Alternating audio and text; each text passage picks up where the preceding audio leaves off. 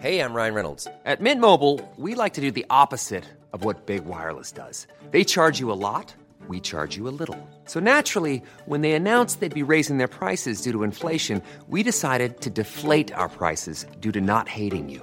That's right. We're cutting the price of Mint Unlimited from $30 a month to just $15 a month. Give it a try at mintmobile.com slash switch. $45 upfront for three months plus taxes and fees. Promo rate for new customers for limited time. Unlimited more than 40 gigabytes per month. Slows. Full terms at mintmobile.com. Klar ferdig maraton er sponset av Adidas.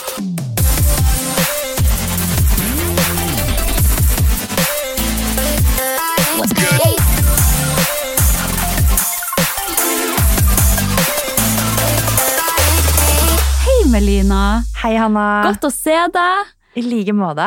Vi er på plass igjen i eh, studio på Eggmont. Klar for å servere en eh, nydelig ny løpeepisode. Ja.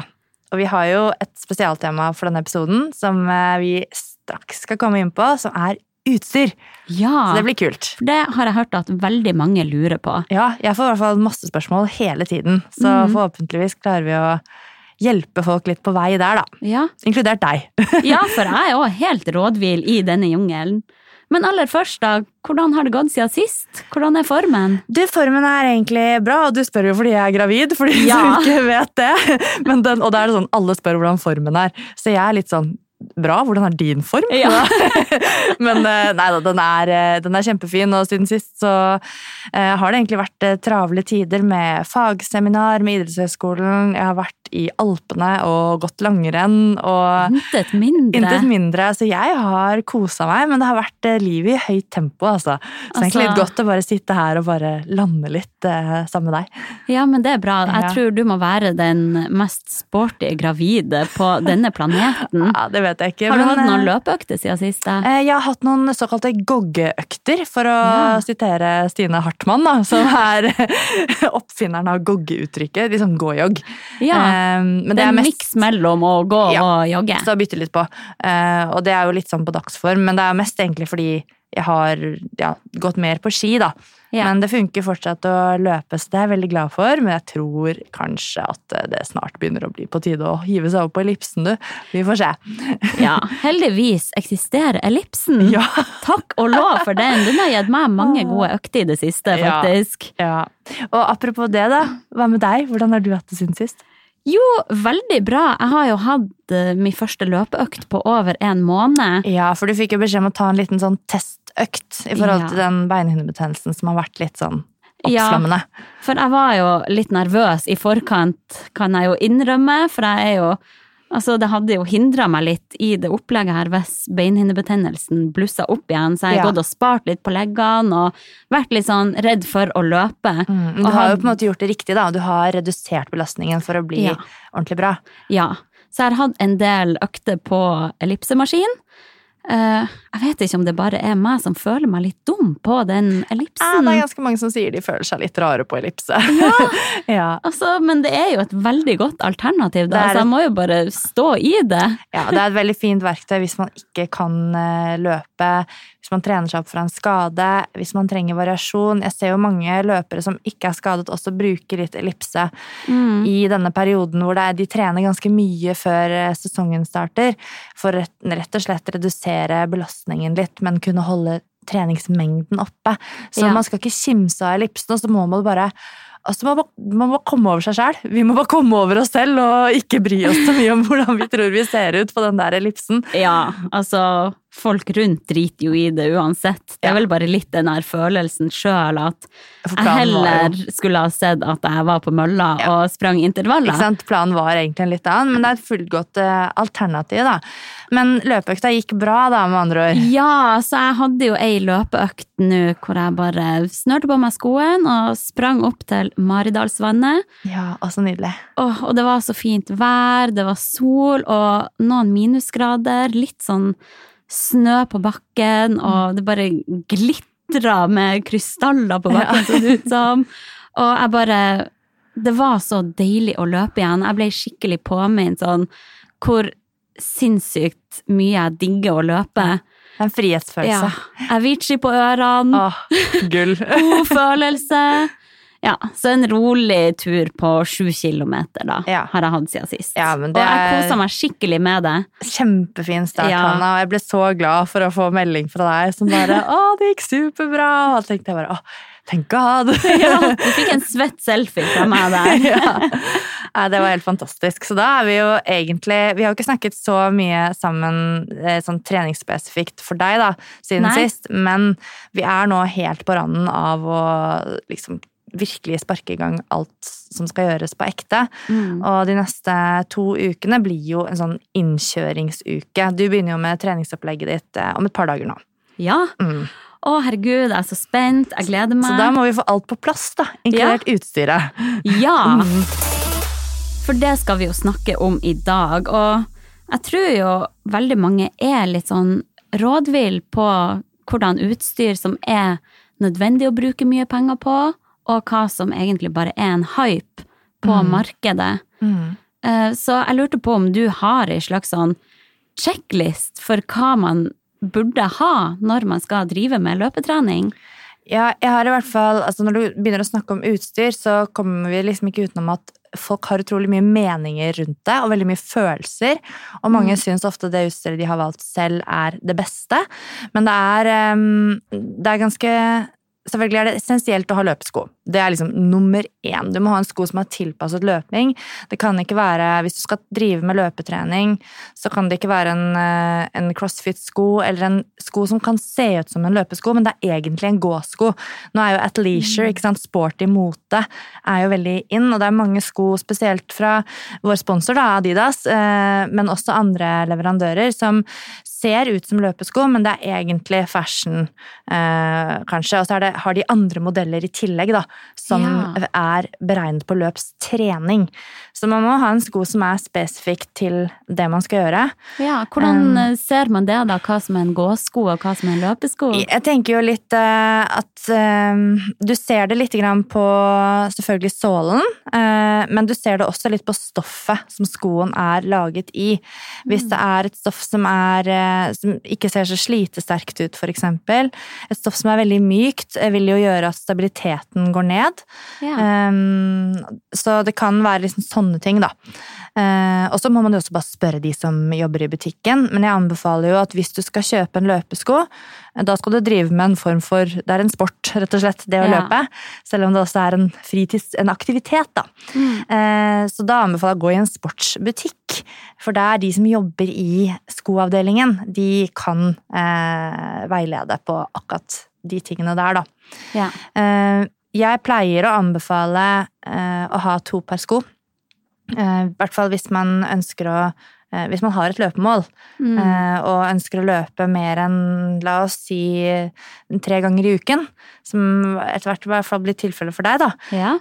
så er det litt sånn hver sko til sitt bruk. Og da kan du ha én sko som vi kaller for en mengdesko, som har litt mer demping og rett og slett tåler flere kilometer.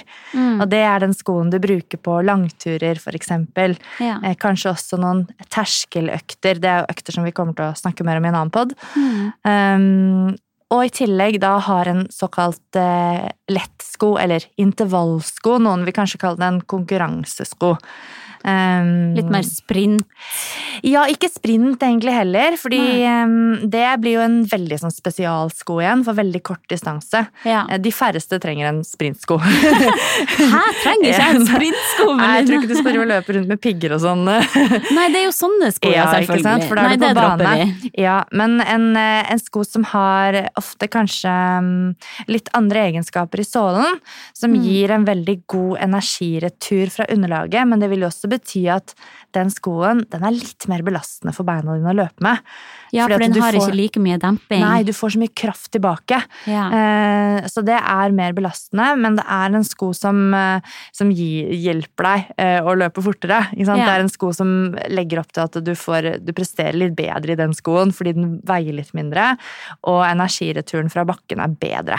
Ja. Så mm, i tillegg så er det mm, Min mor sa alltid det er god økonomi å ha flere par sko, for da sliter du det ikke så fort ut. Det er et annet argument, da. Mm. Men jeg tenker først og fremst på at du har én sko til mengde og én sko til raskere økter, som er intervaller og når du skal løpe fort. Ja.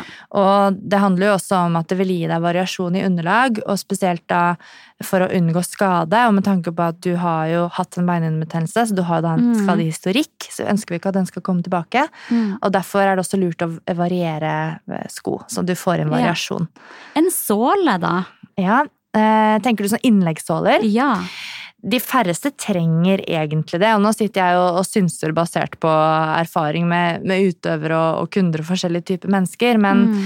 vi har veldig forskjellige eh, fotisett, altså måten foten din møter bakken på, Mm. fordi at vi er rett og slett biomekanisk forskjellige, vi er rett og slett bygd forskjellig. Eh, så vi vil treffe bakken på forskjellige måter, og kroppen har jo en innebygd dempestrategi. Eh, Man snakker ofte om f.eks. overpronasjon, eller pronasjon, at anklene liksom heller litt innover. Mm. Og, eller underpronasjon, eller supinasjon, som det heter Ja. på fagspråket. At, eh, undersiden av, at du tråkker litt mot utsiden av foten. Ja. Og så eh, kan man jo rent sånn teknisk tenke at det ville være veldig lurt hvis alt bare pekte rett frem. At man ikke hadde verken eh, supinasjon eller noe pronasjon. Men akkurat det med å pronere og supinere er en del av fotens og kroppens naturlige dempestrategi Mm. for å distribuere kreftene, sånn at du ikke skader deg, blant annet.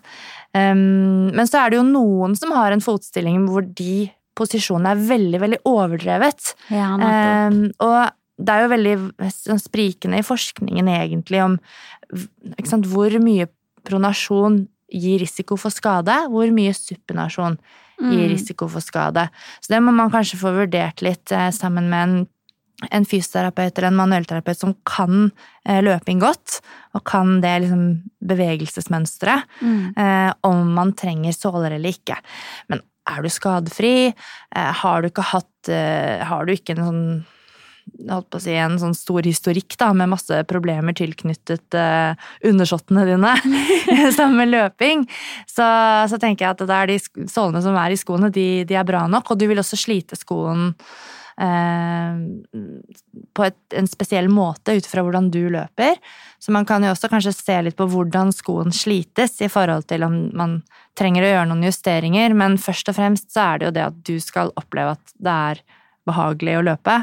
Ja. Det føles naturlig, og at du ikke får smerter. Ja, så man trenger ikke å gå og bruke masse penger på å formstøpe seg en såle hvis man ikke har noen skader fra før av. Nei, det er jo for da eh, de individene hvor det er riktig. Eh, Så det er ikke de fleste, men for noen så kan det være riktig å gjøre det. Ja. Ja. Så det må man bare få eh, vurdert eh, med, med helsepersonell, rett og slett. Mm. Ok, så første på sjekklista er jo selvfølgelig sko. Ja. Så da vet du hva min anbefaling er? Det er da to par. Ja. Og hvordan er skobeholdningen din, Hanna? Altså, jeg har jo altfor mange sko. Ja. Det flyter jo over hjemme, men jeg har jo aldri dratt og fått tilpassa en ordentlig sko. Ja. Så jeg bytter jo bare mellom masse Men du forskjellige. kjenner, du kjenner sikkert hvilke som føles bra å løpe med og ikke. Ja. Det er det viktigste. Ja. Det, er, eh, det trenger ikke være kjempemye hokus pokus og stå på speilkasse og Nei. full analyse. Men klart, er du usikker og føler du har gjort mange bomkjøp, så vil jeg jo anbefale å gå på spesialbutikker hvor de har en mølle, kanskje. Mm. Jeg vet jo at flere, flere kjeder eh, har en tredemølle, de har en speilkasse. Og så er det jo ofte sånn at de som velger å jobbe i løpeskoavdelingen, de er litt sånn ekstra interessert i det, de òg. Kan mye Ja. om det. Ja, men det er jo bra. Ja. Det er et godt tips. Og så er det noen butikker som også har sånn at du kan levere tilbake skoen hvis den ikke, selv om du har løpt med den, hvis Ja. den ikke passet. Jeg husker okay. ikke hvilke butikker det er, men man får google og sjekke litt, da. Ja. Så da, det skal jo i hvert fall gjøre det mulig at man ikke liksom kaster bort pengene sine Mm. på å teste ut en sko, for du vet egentlig ikke før du har løpt en liten stund med den.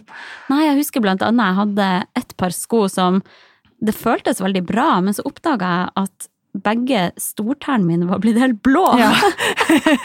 Så det var litt lite det blodstrøm frempå der. Ja, men jeg kjente det ikke der og da. Jeg bare så ned at oi, shit, her har det skjedd noe. Så blå tær skal du kanskje ikke få sånn i treningshverdagen, men det kan oppstå på konkurranse, for da løper man jo mye hardere enn ellers, men det Ja. blir helt spesielt da.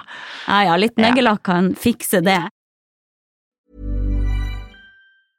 Many of us have those stubborn pounds that seem impossible to lose, no matter how good we eat or how hard we work out. My solution is PlushCare. PlushCare is a leading telehealth provider with doctors who are there for you day and night to partner with you in your weight loss journey. They can prescribe FDA-approved weight loss medications like Wagovi and Zepbound for those who qualify. Plus, they accept most insurance plans. To get started, visit plushcare.com slash weight loss. That's plushcare.com slash weight loss. Ever catch yourself eating the same flavorless dinner three days in a row? Dreaming of something better? Well, HelloFresh is your guilt-free dream come true, baby. It's me, Kiki Palmer. Let's wake up those taste buds with hot, juicy pecan-crusted chicken or garlic butter shrimp scampi. Mm. Hello Fresh. Stop dreaming of all the delicious possibilities and dig in at HelloFresh.com. Let's get this dinner party started.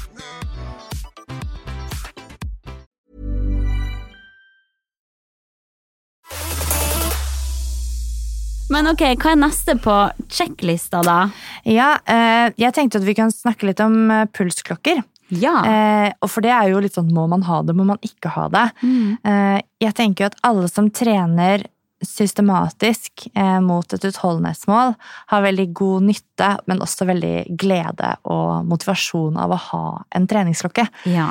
Eh, gjerne en pulsklokke som har GPS. Mm. Det vil si at du kan bruke den utendørs og få oppgitt eh, veldig korrekt hvilken fart du løper på. Eh, og det er jo liksom som vi skal gjøre med deg da, etter hvert, Hanna, at du løper på et såkalt tempo, eller løper på et Mm. pace, sånn at du skal bli vant til å løpe på den farten som du skal ha i konkurranse etter hvert, og av og til Ja, løpe litt fortere. ja. Så mm, Ja, for du sa jo til meg du har ikke ei pulsklokke, du har ei smartklokke, for jeg bruker jo Apple Watch. ja, og Apple Watch er en smartklokke med treningsfunksjon, Ja. Men så finnes det også en trening, altså treningsklokker med Ja. smartfunksjon. Og det er eh, Mm. en forskjell i eh, kvaliteten på da selve de treningsrelaterte målingene, da. Ja. Om man har en smartklokke med treningsfunksjon, eller motsatt. Så, så det jeg visste først ikke om den forskjellen. Nei, så det er til trening, og hvis du liksom er litt seriøs med treninga di, eh, så er det da treningsklokker, pulsklokker, som gjelder. Ja. Og vi er jo ikke sponset av noe eh, pulsklokkemerke, vi. Men så da føler jeg at det er greit å nevne de vanligste merkene, og det er jo Polar og Garmin og Sunto, eh, Mm. som er de største merkene, som har vært lenge på markedet. Det er veldig, veldig dyktige aktører alle sammen. Mm. Og jeg tror liksom nesten hvilken som helst klokke eh, som du kjøper i det som jeg kaller for midtsjiktet, da, eh, Mm. når det gjelder pris, eh, vil være superbra Ja. treningsklokker. Det er jo sånn Jeg får masse spørsmål om hvilken klokke er best, men det er jo sånn, kommer an på hva du vil ha med den. Men du trenger i hvert fall noe som måler tida. Ja. Noe som tar pulsen din med pulsbelte eller pulsbånd på overarmen. ja, for det skulle jeg også spørre deg om. Mm. Hvor presis er den målinga på håndleddet? Den er ekstremt upresis. Er den det? Ja, den er det. Den er What? veldig upresis. Ok. Um, Så det er til trening, så er det pulsbelte. Eller sånn som det har kommet nå fra Polar, de har fått sånn pulsbånd på overarmen. Ja. Som også fungerer like bra som de som er rundt brystet, eller under brystkassen. ja, gjør det det? Ja, det gjør Det det. har ingen forskjell på om det er på armen eller Nei, så lenge det sitter, du plasserer det riktig etter instruksjonen, så det sitter godt, så skal det gå fint. Så hvis noen får veldig sånn gnagsår eller altså sliter med at de syns pulsbeltet er ubehagelig å ha på, så kan man Mm. jo gå for sånn overarmsmåler. Men det der med eh, pulsbelte er liksom tilvenningssak. Du Ja. blir vant til det. Mm. det. Og innenfor idretten så er det helt uaktuelt å bruke noe annet enn pulsbelte. Okay. Og også innenfor forskning, hvis du vil ha riktige resultater. Ja. Så det er jo liksom, noe av greia er jo det at du, du kan kontrollere intensiteten på økten underveis ved å få riktige pulsmålinger. Eh, og så kan du evaluere økten etterpå, og da er det jo litt ålreit at det er riktig de målingene som ligger Det inni kan være appen en fordel, ja. Ja. Så, um, så det er jo noe som jeg anbefaler, da. Å ha en pulsklokke. Eh. Det er ikke noe man må. Sånn, det er jo ikke sånn at eh, man brukte pulsklokke altså at alle hadde, det var allemannseie for sånn 15 år siden. Nei, for Eh, det var det jeg skulle si, at man kan jo fint ha ei økt uten Ja, ja, ja. teknologiske duppeditter også, Fordi du skal ikke kimse av følelsen. Nei. Den er jo også veldig viktig, og følelsen skal helst samsvare med det pulsklokken viser. ja. også. Eh, Så du bruker jo mye pulsklokken for at du skal lære deg belastningsfølelse. Sånn at Mhm. du at ikke du trenger å løpe og titte på den klokka hele tiden under økten, men at du vet eh, hvordan det skal kjennes ut i de ulike intensitetssonene ja. som du da får oppgitt at du skal trene i. For Ja. da vet jo jeg som din trener, og du vet også hvilke faktorer i kroppen er det vi stimulerer. Så Mm. det er mye for å få en treningskontroll, da. Og det her med GPS-en, det hjelper oss jo også til å måle prestasjonen din på trening. Ja, nettopp. Mm. Og jeg syns jo sjøl at det er motiverende å få det svart på hvitt. Og det er kjempegøy. Hva man har gjort, og klokka plinger, og det står 'woho, great job, Hannah'. Det er kjempekult. jo, ja, det er motiverende. Og der pleier jeg å si at pulsklokka er som en liten treningskompis på, på armen, egentlig. Ja. Eller en liten coach som, eh, som sitter der. Og man må vel være ganske rutta for å kunne kjenne sjøl akkurat eh, hvor man ligger også. Ja. Jeg ser jo for meg for hun, Therese Johaug, hun klarer å kjenne sånn ok, nå har jeg 170-80 i puls. Ja, og du trenger ikke være Therese Johaug heller. Du kan bare sitte overfor deg og hete Melina Maglas. Jeg vet Ja. eksakt hvis jeg har 167 eller 169. Gjør du det? Ja, ja, Det blir så utrolig fintunet. Ja. Eneste kanskje situasjonen hvor jeg, jeg, hvor jeg ikke har kontroll, er f.eks. perioder hvis man brygger på sykdom. Så kan pulsen være litt sånn rar på trening. Mm. Ja. Og da kan vi jo catche det kanskje før det? Vi kan justere treningen før eh, ja, Sånn at konsekvensene ikke blir så store, da, hvis du egentlig er sånn du burde ha litt mindre belastning. Mm. Vi kan bruke det til å måle hvilepulsen din, eh, som er et viktig helsemål. Eh, Absolutt. Og også et mål på at du faktisk får bedre kondisjon. Mm. At du får litt bedre slagvolum og litt sterkere hjerte, så vi kan Mm. bruke det til både helse og prestasjon. Men det er jo sånn at spesielt mosjonister eller unge utøvere, det er de som er dårligst eh, til å kjenne denne belastningsfølelsen. Mm. Og da bruker vi pulsklokken mye som et læringsverktøy. Ja. Og så er det et poeng også innimellom at man legger pulsklokka helt fra seg. Du kommer helt sikkert til å få beskjed om å stille inn på et display hvor du bare har GPS, eksempel. Ja. Drit i pulsen, her skal du løpe på følelsen og hastighet og ja. liksom, ikke sant, ha forskjellige oppgaver i det er ikke, Puls er ikke alt, da. Men, eh, men det er en viktig parameter å ha med i treninga. Mm. Mm. Spennende. Ok, så sko og klokke kan Mhm. være en fordel for å få maks utbytte av løpetreninga. Sko er- Must have, eh, og klokke er nice to have. Ja. Er det noe annet man burde skaffe seg? Ja, altså det kommer jo litt an på, an på hva du trener til.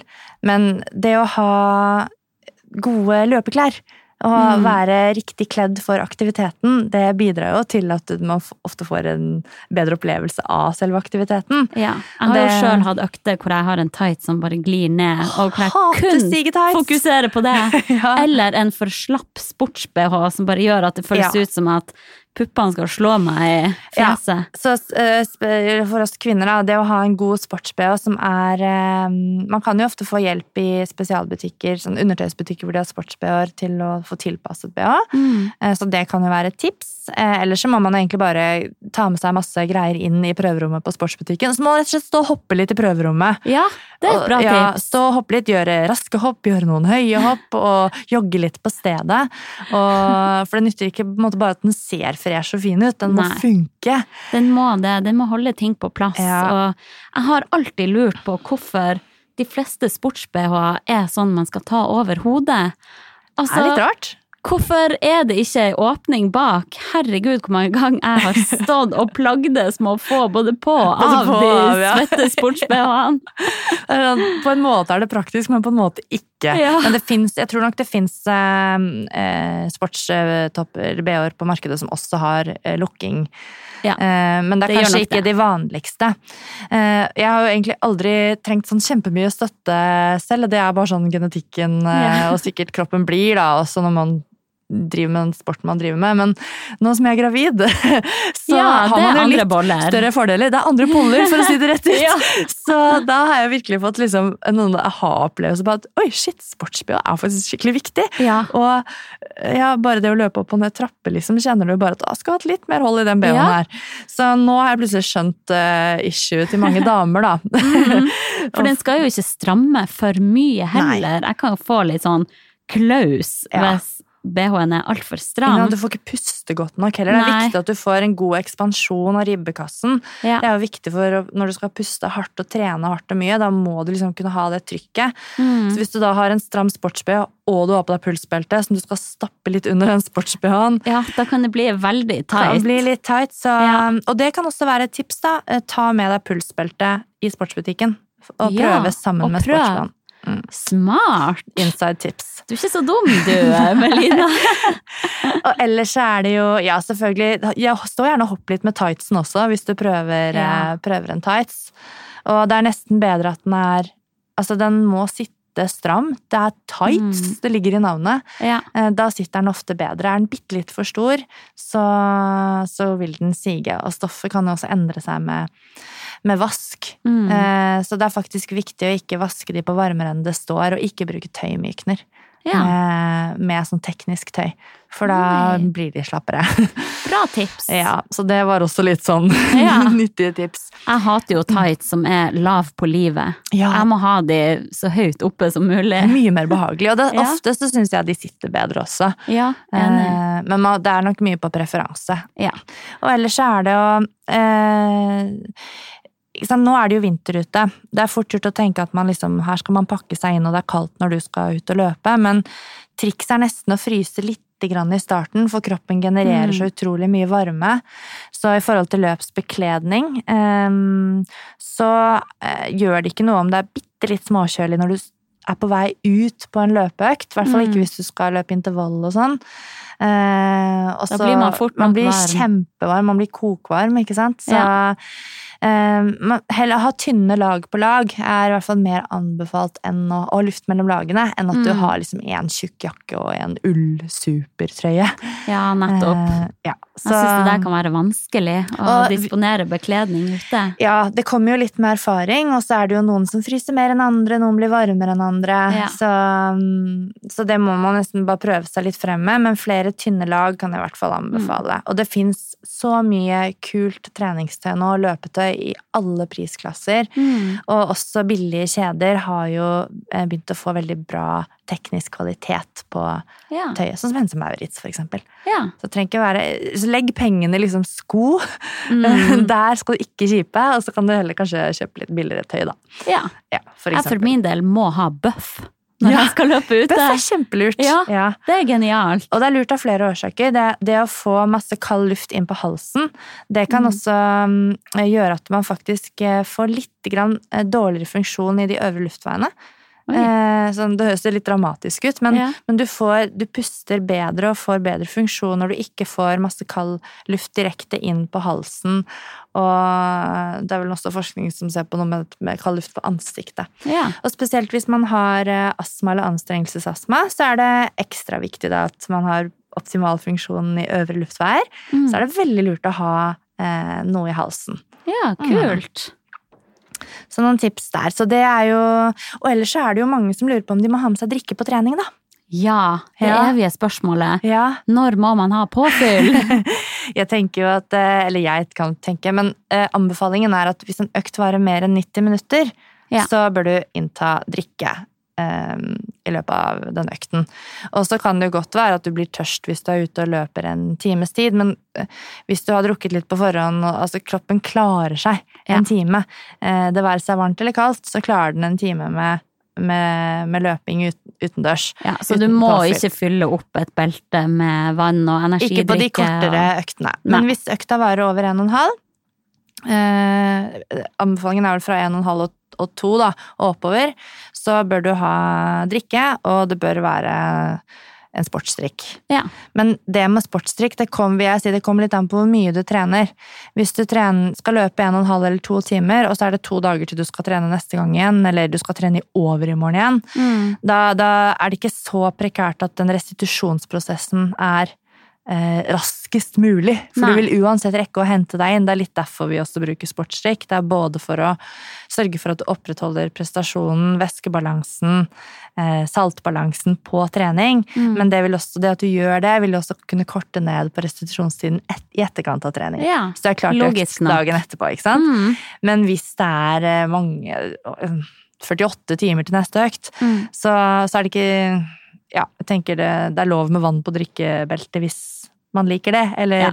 eh, Smak og behag. smak og behag. Vi skal jo snakke litt mer om mat og drikke i en annen episode. så- Det skal vi. Men det fins i hvert fall drikkebelter. Mange bruker jo disse beltene som man bruker på ski, som ser ut som sånn en form for rumpetaske. Mm. Eh, noen syns det er ubehagelig å løpe med, noen liker det.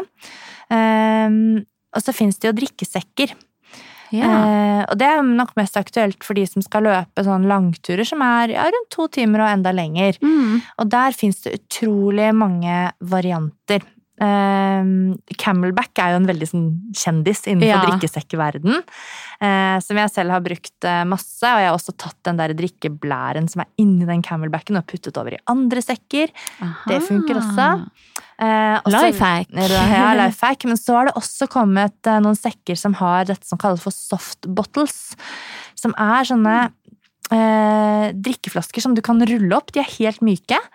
Eh, det vil si at de veier jo kjempelite, da. Mm. så fyller du de med vann, har, eller drikke, og så har du de eh, i da en sekk. Du kan ha de foran på brystet, eller man kan ha en bak på ryggen. Eh, og de er eh, utrolig praktiske.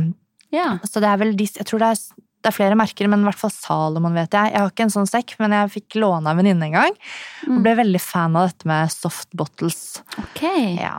Og når man skal ha en drikkesekk, så må man eh, selvfølgelig prøve den i sportsbutikken. For det er forskjellige størrelser. Ja, for det er viktig at den Ja. sitter Akkurat som på klær, ikke sant? Ja. Så at den sitter godt og ikke gnager noe sted. Og det er også litt sånn stå og hoppe litt med den sekken. Ja.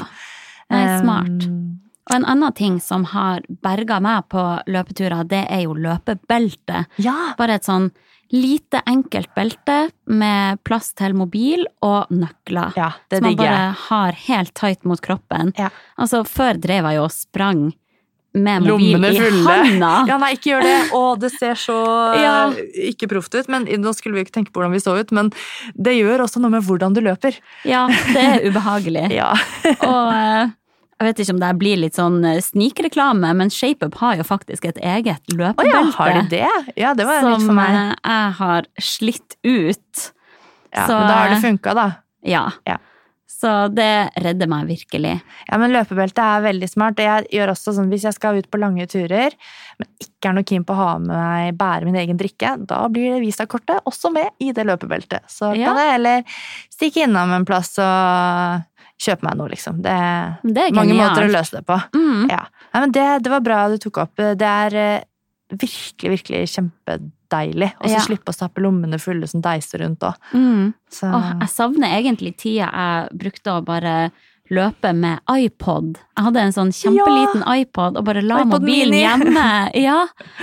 Men nå må liksom den telefonen være med, fordi Ja. jeg har nå finnes det jo faktisk smartklokker med Altså, du har musikken på klokka. Ja. Det fins det. fancy. Jeg har ikke det, men uh, Jeg har bare ikke tort å prøve det ennå, men uh, det går. ja, fordi mobiltelefonene våre blir jo ikke akkurat mindre, og de begynner å veie litt òg. Ja, de gjør det. Ja, det er litt vekt, altså. Det hadde vært digg å bare rundt. lagt det hjemme, egentlig. Ja. Kanskje vi må ta iPoden tilbake. Jeg har spart på mine, så jeg har en skuff med noen sånne iPoder som ligger Åh, da kan du mimre tilbake til god musikk. Jeg har sikkert veldig mye rart på Kaskader og Ja, det er noe kaskade. Jeg vet det er litt kaskada Ja. der. Det får fart på Ja. beina, vet du. Et eller annet Dance Floor heter den sangen jeg hørte på på repeat. Åh.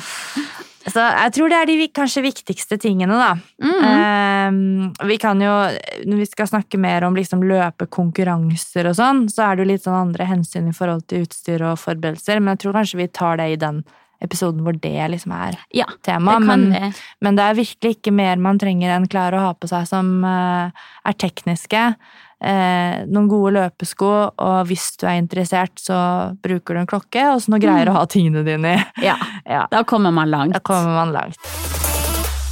Eh, og jeg ser jo at tida flyr her, men jeg tenkte bare spørre deg om sånn Er det noen ting som er hypa, og som folk tror at de må bruke mye penger på, men som egentlig ikke er nødvendig? Har nesten så lyst til å si pulsklokke igjen, da. Ja. Eh, men, men det er litt fordi at det fins jo pulsklokker som koster ikke sant, 8000-9000. Å, herregud. Ja, og det er jo sånn mm, typisk Nei, man synes å si det, men litt sånn typisk mannfolka. men det fins Ja, ikke sant. Man blir jo litt sånn duppeditt-avhengig. Ja. Og så er det litt statussymbol å gå med pulsklokke på hånda. Så det har blitt litt sånn at da ser man Du signaliserer at du er en sporty person, og har du toppmodellen, så gir det også litt sånn Jeg vet ikke. I min bok er det ikke status, men eh, Men jeg vil jo si at eh, gå, gå liksom Du trenger ikke mer enn klokker som er i, i maks midtsjiktet. Trenger ikke Ja. toppmodellene innenfor de ulike merkene. Hvis Hva burde man cirka bruke på Åh, pulsklokke, da? er, jeg syns det er litt sånn ubehagelig å egentlig skulle foreslå noe, fordi Ja. folk har veldig forskjellig økonomi, men jeg vet jo at det fins pulsklokker fra, fra tusenlappen og oppover. Ja. Eh, og så fins det jo noen rimeligere òg, men det skal ikke være et noen, noen klokker kan se ut som pulsklokker, men igjen så er det et aktivitetsbånd. Ja. Det er ikke en treningsklokke, det er en aktivitetsklokke. Så du har smartklokke, aktivitetsklokke og treningsklokke. Ja. Så vær veldig presis på når du går i en sportsbutikk, skal gjøre den investeringen. Da skal du ha en treningsklokke med både smart og aktivitetsfunksjon, og så vurderer du ut ifra pris og hvordan du syns designet er og hvilke funksjoner Mm. den har, vurderer du ut fra dine preferanser. Eh, men det er ikke nødvendig å ha disse toppmodellene. Jeg sitter selv med en klokke på armen som det er ganske enkelt i designet, men eh, den var toppmodellen når den kom. Jeg hadde ikke kjøpt den hvis ikke jeg hadde fått den nærmest kasta etter meg. Jeg Mm. har ikke brukt en krone på den klokka, mm -hmm. men jeg hadde aldri liksom punget ut så mange tusen som Nei. den kostet da, da. Det hadde Nei. jeg ikke gjort. Og jeg har masse funksjoner på den som jeg ikke bruker. Ja, nettopp. For da, Ja. hvis man bruker masse, masse penger på ei klokke, så kan det jo hende at man betaler da for funksjoner du ikke kommer til å bruke nettopp det. uansett. Det er litt som å sant, være medlem et eller annet sted og betale for tjenester du ikke bruker. Det Ja. er litt dumt. Ja. Så, så det litt, blir fort litt hype rundt det. Um, og så er det jo en kjempehype rundt eh, den siste maratonskoen til, uh, til Nike, da. Eh, Og jeg er litt liksom usikker på hvorvidt den hypen er eh, man skal ta den på alvor eller ikke, fordi der er- snakker man jo liksom om skodoping og Mm. ja, frem og tilbake. Men uten å gå noe mer inn på det, så blir det ofte sånn Hvis noen løper eller presterer veldig bra og har på seg et produkt, en idrettsutøver, så blir det veldig ofte en hype rundt det. Men det er jo faktisk sånn at den personen som er oppi skoene, er eksepsjonell. ja. Det er ikke kun skoen som gjør Nei. det, det er hele Og- formen. Og, ja, og det er eh, ikke der pun intended, skoen trykker for, eh, for eh, de fleste av oss når det gjelder å skulle prestere bra. Vi må gjøre en treningsjobb. Mm. Så, så det kan av og til bli litt hype rundt forskjellige typer sko også. Ja, det er veldig lett å skylde på utstyret. det kan være litt sånn deilig å bare jeg legge ansvar over på noe Vi annet. skiløpere vi elsker å skylde på utstyret, vet du. Ja, det er Ja, klart. sant? Det er sånn, så jo mer utstyr som kommer inn i bildet, jo mer greier er det å forholde seg til. Og, Ja, så kanskje et tips på. kan være å ikke bli for opphengt i det. Det viktigste er deg sjøl og hjertet ditt og lungene dine. Det er det. Og når du skal kjøpe utstyr, så må du Du kan gjerne få anbefalinger, men hvis du tar bilde av eller ser på ti forskjellige føtter, så har du ti helt forskjellige føtter. Ja. Så det er veldig individuelt og personlig, egentlig. Mm. Ehm, så det ville være veldig rart hvis alle kunne løpe rundt med den samme skoen, Ja, og den skulle passe alle. Ja. Så, så en sånn skohype bør man kanskje i hvert fall styre unna, Mm. i forhold til at du må teste ut selv. Og klokkehyper også. Ja. Eh, Men ellers så kommer jeg på en måte ikke på så mye Nei, for jeg tenkte å spørre deg om kompresjonstøy. Det var en hype, hype, ja. Den er Ja. over, heldigvis. Ja, jeg husker det var en periode hvor alle gikk rundt i kompresjon. Ja, Altså, meg selv inkludert. Ja, ja. Jeg også. Jeg dro rett og kjøpte en tights til Ja, ja. 1800 Den kroner. som var mest inn da, liksom. Trodde jeg kom til å bli i bedre form Ja. av den. Og jeg var sånn, jeg hadde brukt den tightsen på liksom konkurranser og sånn, for det var liksom den raske tightsen. Ja. Men så er det jo sånn da, at eh, det å ha på kompresjonstights, det gjør ingen Altså, det gjør ikke noe endring i prestasjonen din. Eh, hvis om noe man skal bruke kompresjonen til et eller annet eh, som kanskje over tid kan være en bitte, bitte, bitte liten del av prestasjonspuslespillet, så er det kanskje å ha det på etterpå. Altså etter Ja. treninga. I forhold til om det kan ha. Nei, i forhold til om det kanskje kan ha en eh, liksom Addere til restitusjonseffekten. Men Ja. det er også litt sånn eh, spekulativt. Ja. Er, igjen, da, så er det inni kroppen ting skjer, og, og tightsene, kompresjonstights, kompresjonsshorts, kompresjonssleeves som man har på armene, armene, overdeler, altså de er ikke i nærheten stramme nok til å virkelig skape skikkelig ordentlig kompresjon, som gjør at du får endringer inni musklene dine. Eneste unntaket er kompresjonsstrømper. De er jo ganske tighte. Jeg får Mhm. nesten ikke mine over hælen engang. Ja. Det er sånn en fight å få de på seg. Det kan være fint på lange flyturer. Lange Men kanskje ikke på trening. Nei, og så har det vært litt spekulasjon om det at eh, du får leggen til å riste litt mindre. Altså det at leggmuskulaturen Mm. rister opp og ned, er jo også en slags mekanisk belastning på leggen. Mm. Så for de som løper maraton, løper langt på asfalt, kanskje kan det gjøre noe i forhold til muskelstølhet, men, men det er også på spekulasjonsplanet, det her, altså. Ja. Eh, men, men på flyturer eh, kan man gjerne ha det på, og eventuelt kanskje etter treninga. Hvis man sliter litt med hovne legger og sånt nå, ankler, så må man jo gjerne bruke kompresjon. Men der, du kjenner virkelig forskjell på hvis du, du skulle dratt på deg en kompresjonstights som var like stram som kompresjonsstrømper du hadde slitt, da. ja. Ja. Så det her er jo Konklusjonen er ja, så at det er en hype. Det er ikke vits å bruke Nei. massevis av penger på såkalt kompresjonstøy. Bare strømper, og de er ofte veldig billige. Ja. Ja, så det er veldig greit. Få kjøpe på apoteket. Ja, få kjøpe på apoteket. Kjempefint. Ja. Yes, Melina, vi må suse videre. Og Ja. vi har jo fått inn et lytterspørsmål eh, som da høres sånn her ut.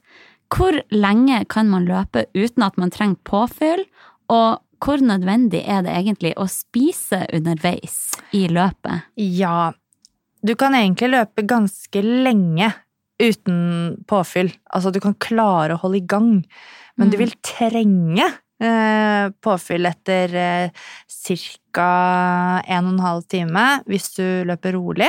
Mm. Hvis du løper med høy intensitet, så vil du sannsynligvis trenge påfyll før, for da bruker du opp glykogenet, altså karbohydratene som er lagret i musklene, Ja. mye raskere. Så det er litt avhengig av intensiteten. Men de aller fleste klarer jo helt fint å prestere veldig bra på en høyintensiv økt eh, med en oppvarming, hoveddel og avslutning som varer opp mot 1 12 time. Uten å fylle på. Ja. Har du spist på forhånd og spiser etterpå, så, og drikker også, så går det helt fint. Ja. Um, Men det er når man bikker det en en og en halv time at man burde begynne å tenke på ok, kanskje burde man ha Ja, med seg en banan, kanskje burde man Ja, en Ha sportsbar, eh, litt drikke. Um, dette er med å fylle på med karbohydrat eller fylle på med energi, den, den eh, Der er jo en og en halv til to timer litt sånn hva skal jeg si, tommelfingerregelen. Ja. At da, da bør det fylle på. Det er ikke masse man trenger. Um, det kan være ja, bare en liten sportsbar eller en halv banan eller Ja. ja, Det som også er praktisk å ha med seg på drikkebeltet eller i lomma eller Mm. Men hvis du da deltar på et løp, eh, burde du da benytte deg av alle de stasjonene med sånn banan og energidrikk? Absolutt. Du kan eh, gjerne benytte deg av de. Det er veldig lurt, for da slipper du å bære med deg alle greiene. Jeg pleier Ja. å anbefale folk det. Da, bruke det, den servicen som er eh, på løpet. Ja. Og så, hvis du, Det kommer litt an på hvor lenge du skal være ute. Hvis jeg selv løper en ti kilometer, da tar jeg ikke drikke underveis. Ehm, da, det går utover liksom det at jeg har lyst til å løpe fort. Så jeg har ikke tid til det. Mm. Ja. Men hvis du skal være ute lenge, um, og kanskje bruke mer enn en time Mm. uh, på en, en, eh, en 10 kilometer, så kan det jo være veldig godt å få tatt en, kopp med drikke eller eh, noe sånt underveis, og ta sportsdrikk eller saft. Mm. Men du trenger stort sett ikke mat underveis. Nei. Men selvfølgelig kjenner du at du Oi, her har vi liksom slumset litt med ernæringen i forkant og begynner å få litt lavt blodsukker eller blir litt svimmel. Så for all del, hiv i deg en sjokolade som blir tilbudt deg, eller en, Ja. en halv banan. Så det er lov å liksom bruke følelsen. Ja. Men sånn rent fysiologisk, har du spist frokost, kanskje til og med lunsj også, så, så har du energi i kroppen. Og det er kanskje viktigst å fylle på med eh, væske, og da væske som inneholder det som vi kaller for elektrolytter, Mm. som er da eh, forskjellige typer salter som hjelper deg å holde saltbalansen i kroppen, som er veldig viktig for, um, for å unngå um, eh, dehydrering. Ja. Og rett og slett ha god helse når du kommer i mål. Ja, det kan være en fordel. Så, så akkurat det med mat underveis, da, det er først nødvendig når det liksom begynner å vare ja, to timer og lenger. Ja, Ja. nettopp. Nei, men det er en fin huskeregel. ja. Ok, neste eh, bolk i programmet er jo at jeg Altså, jeg er jo veldig glad i musikk, Ja! og eh, ja, jeg elsker jo sånn skikkelig syremusikk når jeg skal dryle på Ja, på her. løpetrening. Det booster treningsopplevelsen veldig. Man får så mye adrenalin Det av gjør det. det. Og jeg er jo veldig nerd, da. Eh, og det er sikkert mange som hater den type musikk som jeg hører på. Du får ta det for det der. gønner på. Men eh, jeg tenkte jo at i hver episode så skal jeg dele én løpesang Ja. med dere. Eh, og den første sangen jeg skal dele med dere, heter Steppin' Out Uh. med Lace. Jeg tror Yes. det, det er sånn god gammeldags eh, 90-tallsslager. Jeg kan bare vise dere noen få sekunder av den sangen her. Se for dere følelsen når beina bare flyr av sted, og den her går på full pacing i headsetet.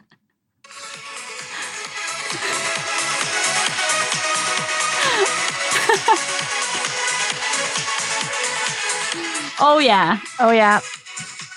Da løper du fort. Der, ja. Da løper du fort. Da er jeg i mitt ess med den sangen der.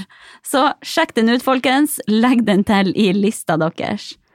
Vi får begynne å avslutte, Melina, Ja. men uh, du har kanskje ei lita hjemmelekse til meg til neste gang? Ja, vi tenkte jo eh, sant? Vi har et par faste spalter da, i denne podkasten. Har vi fått ukas syresang fra deg, og Mhm. så uh, blir det da en hjemmelekse fra meg. Jeg må liksom være hun kjipe som deler ut lekser. Neida, det er jo en, en oppgave, og vi skal jo nå innen et par små dager i ordentlig i gang med ditt treningsprogram.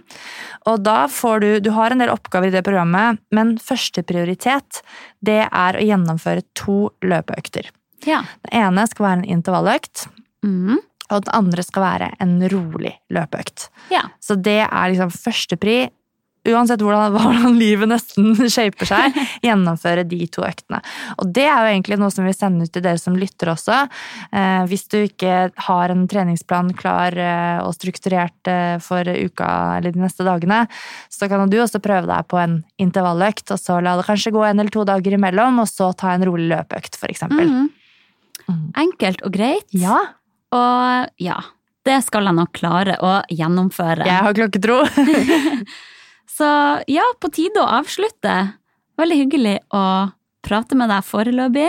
I like måte, Hanna. Og så må dere som lytter huske at dere kan følge oss eh, i sosiale medier.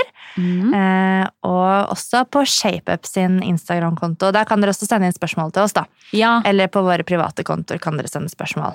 vi trenger flere lytterspørsmål, så bare fyr løs, Ja. folkens. Nei, men da får dere bare ha god løpetrening så lenge. Det er god så trening. snakkes vi om ei uke. Ha det! Ha det!